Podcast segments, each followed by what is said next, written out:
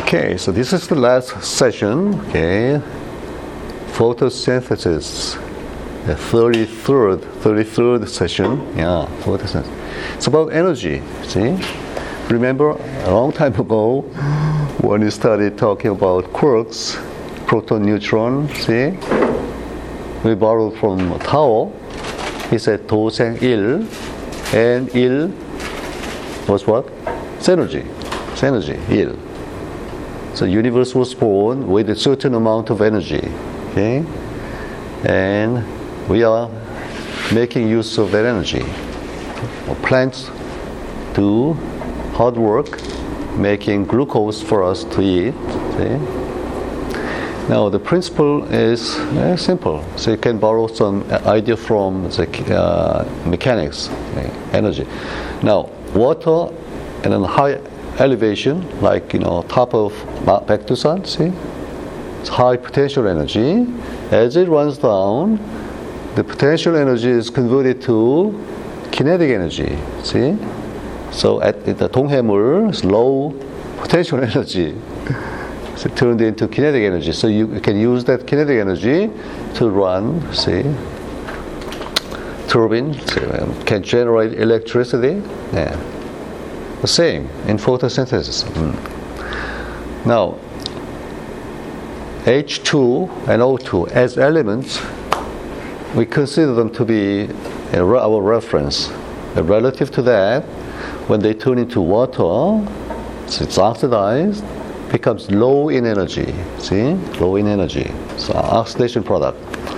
Uh, the difference in energy is, is huge. We know that because you know hydrogen burns readily, explosively. Okay. Now go to carbon. See, uh, ancient people, you know, they started fire using, let's say, dry, you know, woods maybe, uh, leaves. But these are basically carbohydrate, meaning this is carbon with water. So when you be, burn, say, dry wood, you're basically burning carbon, not water. Okay? So carbon turns into CO2 and water comes up. See? The CO2 is again oxidation product and it's low in energy. See, carbon is high. So in this case, uh, we call it chemical potential. Okay, we borrow, borrow the word from potential energy. See, chemical potential, high and low. Okay. Hmm. Now, since after in four billion years or so, most of the carbon on Earth would be in the form of CO2, see, oxidized already. We need to bring it back to carbon so that we can eat the food and get energy by burning it, see. We call it respiration. Hmm. Now, to do that, you need energy from outside. And in the case of the water, see, hey, who brought the water from Donghaemul to top of the mountain? Which energy? See? That's solar energy. See? Evaporation, solar energy. The same thing happens. See? Again, solar energy is used to bring the chemical potential from low CO2 to high see, carbon, carbohydrate, solar energy. And that process is called photosynthesis. Now we know that this process had been going on at least for the last 3.5 billion years. Because we have a very old fossil, 3.5 billion year old fossil of cyanobacteria, the first photosynthetic bacteria. See? It's a very old, has long history. And still hasn't changed much. Changed much. Now, what's the principle behind this? hmm. Now, electronegativity okay, plays a key role here. Okay, so let's first try to understand why O is high, C is low, H is even lower. Okay? Now think of a single hydrogen atom. Says there's one proton in the nucleus and one electron. So the one electron sees or feels the plus one charge directly. See, there's nothing intervening. See? So if you ask the electron, hey, what positive charge do you see? Then it will say, hey, plus one. See, plus one. Now, so go to oxygen atom, see eight protons in the nucleus. Okay? You can neglect the neutron, see? Hmm. There are eight electrons, okay? two in the first shell and eight, uh, six in the second shell. Now, which electron is equivalent to the one electron on hydrogen atom? Is it the inner shell electron or the outer shell electron? Outer. Outer shell. Okay, so you ask one of the six electrons on the outer shell what charge you see in the nucleus. So what would you say? What would the electron say? You think? Eight? Would one electron, see? Any any one electron, okay, of the six in the shell, does does it see eight plus No. or six, five, four, or what?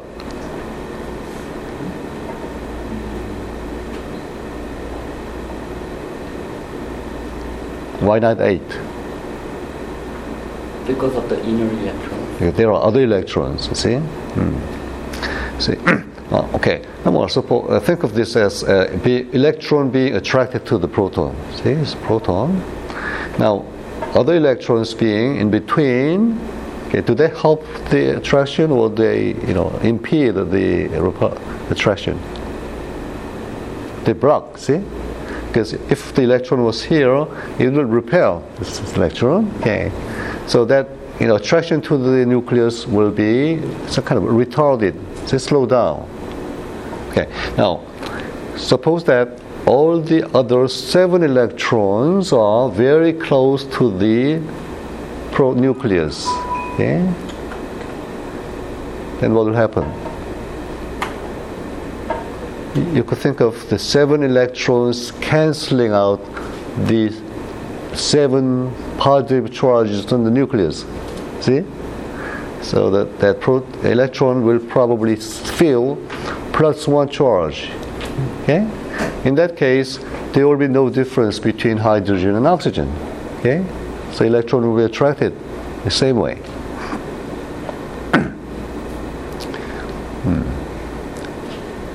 So, say seven electrons very, very being close to the nucleus. Uh, what does that remind you of? Okay, so, so soccer season is over, but uh, go back to the World Cup. Hmm. When there's a penalty kick, what, what happens? See, the defense, see, defense line. They they get very, they form a very tight defense line. See, they get close to the uh, goal, they, they shield, they shield, they repel the ball coming from the kicker. But that's not so in atoms, see? Now the two electrons are in the inner shell, they are quite close. But th- there are, let's say, five electrons at the same level, same, same line, same shell.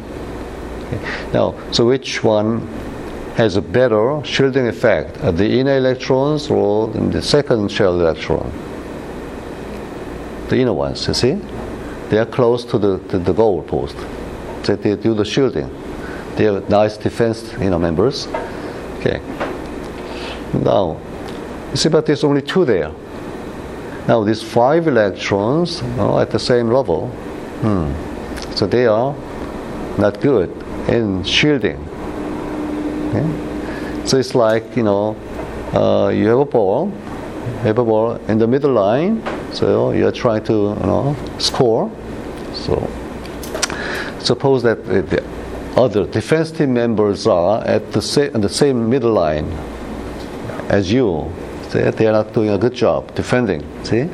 Hmm. So as a result, in this case, uh, the oxygen feels a positive charge in the nucleus, not eight, but not six. See, should it be higher or lower than six? Lower than six. Right? Uh, and higher than six meaning six, seven, or eight. See, if there were no other electrons, it would be eight. See, if two do perfect job shielding, there'll be six. but there will be some additional shielding from the other electrons, but not, not perfect shielding, see? So it should be somewhere between 6 and what's the other extreme? If all 7 electrons, the perfect shielding, it will be 1. Okay? So it has to be somewhere between 1 and 6. Agree? So, well, to, to, to predict exactly what the uh, so-called effective nuclear charge would be is a very complex work, see? Because you have to think about the orbitals, the shape of the orbital, so, you know, very complicated it's a quantum mechanical calculation, but you can still do some good approximation, see?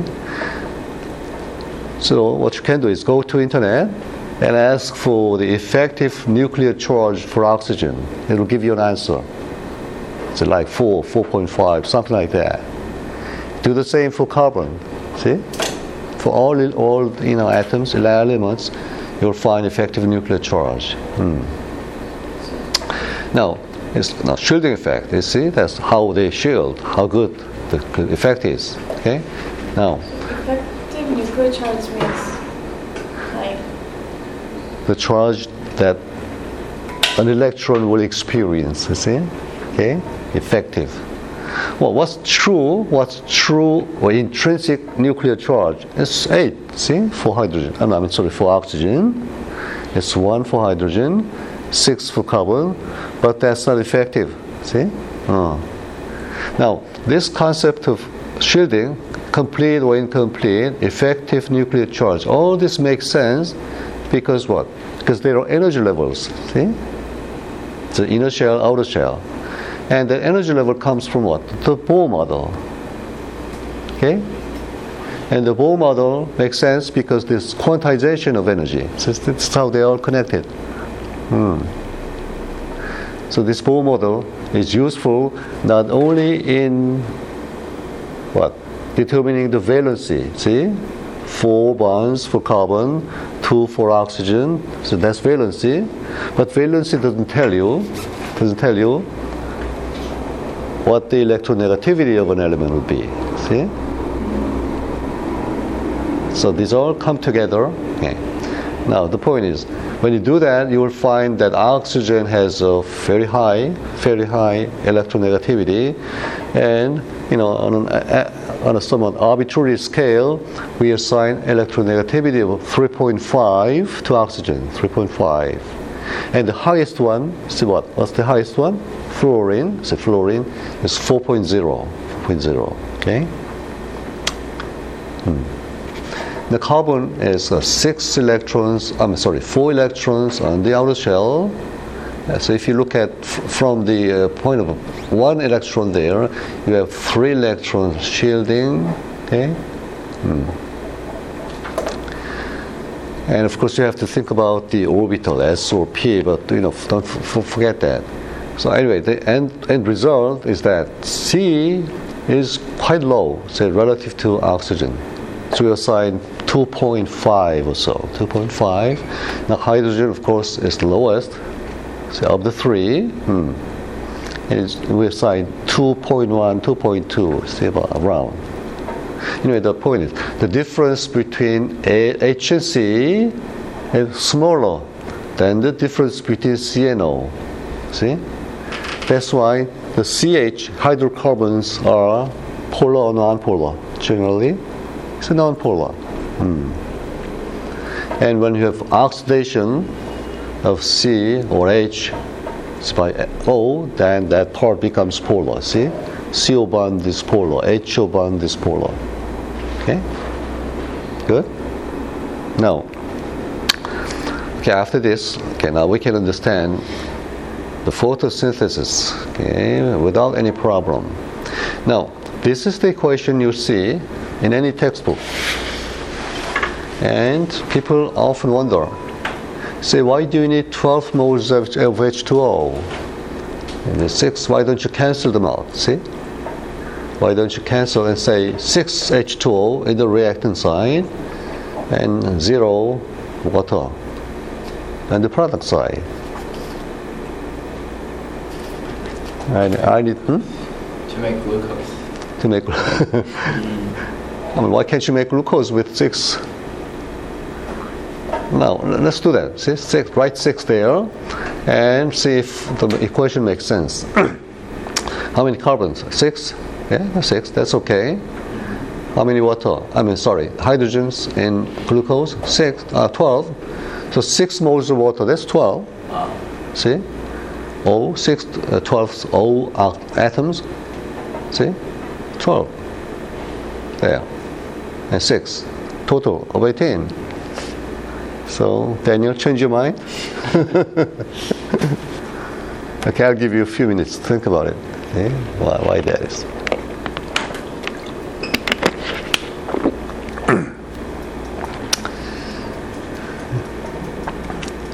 It's a very interesting problem. Ah.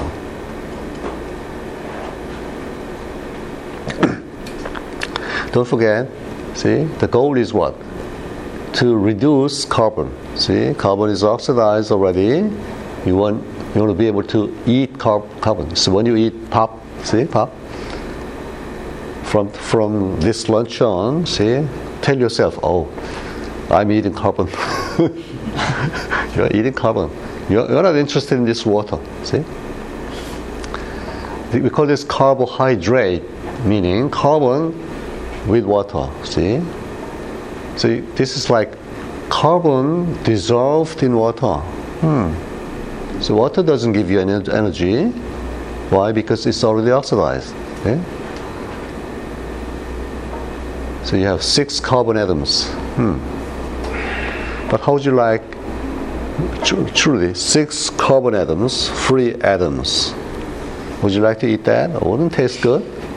You cannot digest it. so you need carbon somehow dissolved in water. But this is not, not you know, dis- dissolving like, you know, dissolving sugar or salt in water is different. It's in one way. So it's chemically bonded, see? It's a compound. So it's a compound of carbon with water but still it's carbohydrate. Okay, so the essential part is the carbon part. Hmm. So what has to happen? Now, who is playing the central role? See, called CO2. Okay, whom do you need to satisfy? The carbon or the oxygen? Oxygen. Yeah. So oxygen plays a dominant role here. Dominant role. Hmm. So oxygen is happy with six carbons. So why is that? Six CO2. So each of the each of the you know how many oxygen atoms are there? Twelve atoms. You see. Each oxygen atom needs how many electrons? Two. So total of what? We need 24 atoms, it's, mean electrons. Okay. Now in 6 CO2, the 24 electrons come from what? 6 carbon atoms. See? Because each of the 6 carbon atoms donate how many electrons? 4. That's the valency of carbon. See? It has 4 valence electron. Okay, that's what's happening here. Hmm. Now, for this CO2 to turn into glucose, what has to happen? Oxygen has to say bye bye to carbon, you see? Let the carbon go, uh, you can go if you want, go freely. And that can only happen if the oxygen finds a Nice. better, yeah, nicer guy, nicer guy or girl, better partner. okay? Oh. And who's the better partner available around you? It's hydrogen. See, hydrogen. And it's a good choice because hydrogen is you know, the most abundant element in the universe. But unfortunately, we cannot find free hydrogen on Earth. Not very much. because they are all already oxidized to water. Okay? There won't be such problem if you go to, let's say, Jupiter. See, they're very abundant in hydrogen. but can you think of photosynthesis in Jupiter? No way. See, it's too, too cold, too far from the sun. Yeah. So, the 24 hydrogen hydrogens that you know the oxygen requires needs come from water. So how many hydrogen atom how many water molecules do you need to get 24 hydrogen atoms? 12. See? So if you have only 6, you cannot do that. Okay? So you need 12. Hmm. Okay, so far, so good? Okay? Now, then comes another tricky point. See? If that's the case, you might expect glucose to be C6. Then, how many hydrogens? 24. See, then how many oxygens? 12. Hmm? So you have you have the right mind. You should ask that question. See, how come it's not C6H24O12? Hmm? Then what, what what do you think is the answer?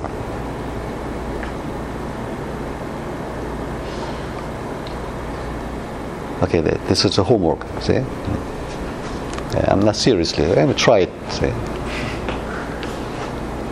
But the, the thing is, this is a compound, see? If it were carbon dissolved in water, you can have any amount of water, you see? But to be a compound, this is compound, see?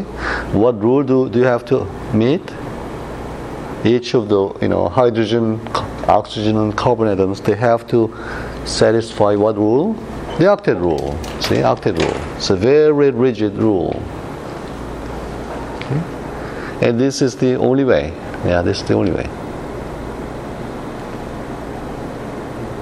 and you have this structure, the glucose structure. So six moles of water comes out as a byproduct. So the six moles of water on the on the product side is entirely different from the water on the reactant side. So it's a byproduct. So oxygen is again another byproduct. Now this this you know this becomes impossible to understand without understanding of the electronegativity. See? Hmm. Okay. Hmm. Now, remember Priestley? What did he do? Priestley is, you know, discoverer of oxygen. See? He heated mercury oxide using a large lens and discovered oxygen. Okay? And he did another very interesting experiment. So as a boy, he liked going outside, so he liked nature, he liked collecting kinds of insects and played. Now, this is his own drawing. You see, what do you see here? Uh, so it's a jar, a tight jar, and a dead mouse. See? Uh, See, after a while, the mouse dies. See, lack of oxygen. See, lack of oxygen. uh, what if you play? If you place a burning, what's that? Candle, also dies. Okay, seems to be some, some common common feature. They die. Now, what's this? So this candle keeps burning when you have a plant. Uh, does does it really happen? can the candle burn forever when you have a plant? No. What this pic- picture is showing is that when you have this situation, the candle is dying out, okay? It's died out, and he placed some plants in there. So after a while, about a week, see, it takes time. See, after a week, see, when he placed a candle, so still burning, see, well, it's not dying It's still burning. So what does that mean? The plant over the one week period so produced oxygen. See? He realized that. Okay? And by the same token, the mouse lives when you have a plant in there. Uh, at the time, of course, he didn't understand uh, the oxygen, the role of photosynthesis. He didn't understand electronegativity. but it's the first time, see, a human being saw the connection, large scale connection between plants and animals. See? we live, we breathe, we live thanks to the oxygen, see, coming from photosynthesis. It's just a very universal, you know, connection. Okay. Hmm.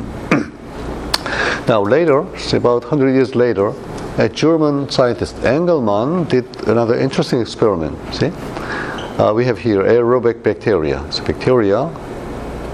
Hmm. It's a bacteria, and it's some plant, the Cladophora. See. Hmm. Now this can do photosynthesis. Okay.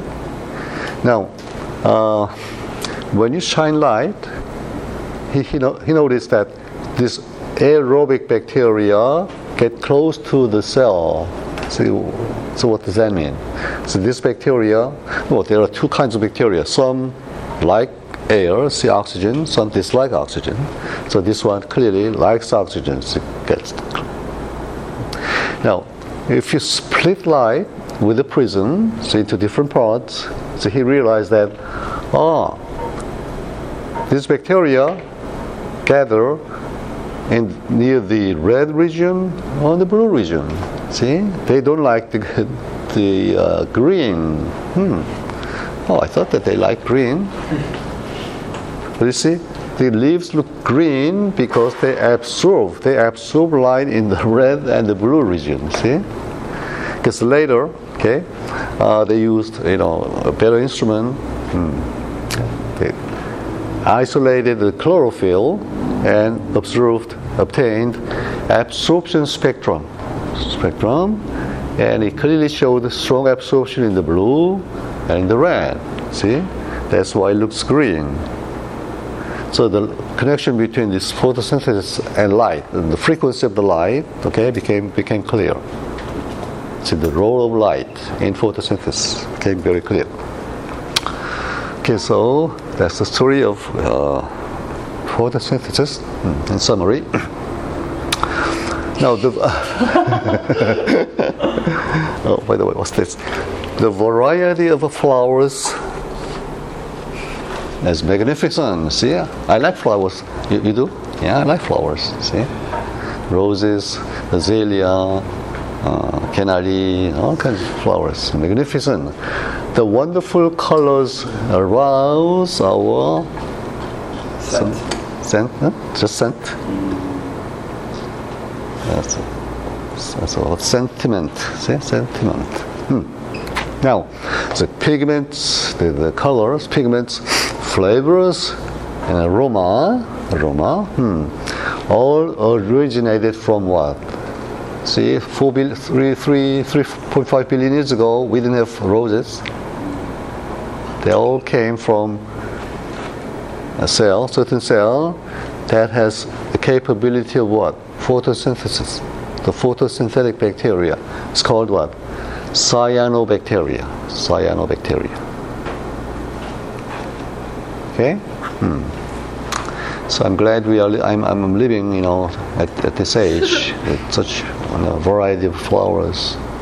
Okay. Think of all the good good things to eat. See. Okay, now key. Key reactions in photosynthesis is like changing what? Partners. See? Partners. Hmm. As hydrogen does carbon in CO2, so what's the verb? It does what? To carbon. Hmm? It does what? To carbon in CO2. So carbon is oxidized in CO2, so it does what? Oxidize or reduce? Reduce. Reduce, see? Uh, reduce to make what? Hmm? What's the end product? Glucose, see? Reduce glucose. Hmm. Hmm. So when you when you get glucose, what's happening is essentially this changing partners. Okay? Hmm.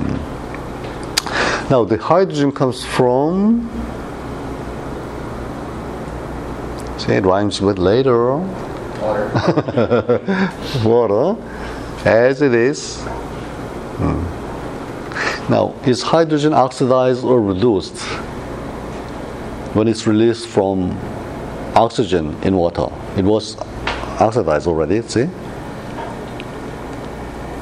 So what's, what's the oxidation state of hydrogen in water? Uh, it's plus one. Okay? Now it becomes H atom, even though it's not H atom as we've seen, it's a proton plus electron, but it's a hydrogen atom, see? So it's water, I mean hydrogen oxidized or reduced.